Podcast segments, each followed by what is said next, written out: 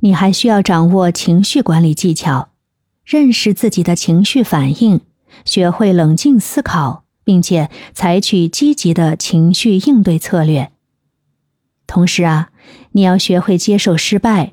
从困境和挑战中汲取教训，不断反思、学习和成长。除了心理韧性之外呢，你的成长经历和经历过的挑战也会影响精神力量的强大程度。有一些人可能通过经历过的困难而变得更加坚强和有韧性。有些人在成长过程中经历了家庭困难、学业挑战或社交问题等逆境，这些困难可能让他们学会了面对现实，变得更加坚韧。比如说，一个成长于单亲家庭的人，可能在照顾家庭和学业之间面临过巨大的压力，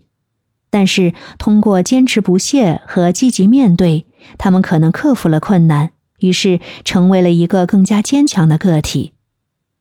职场中的挑战也是培养精神力量的重要途径，比如一位创业者可能会在创业过程中遇到许多困难和失败。但是，通过不断总结经验教训，找到改进之道，他会成长为一名成功的商人。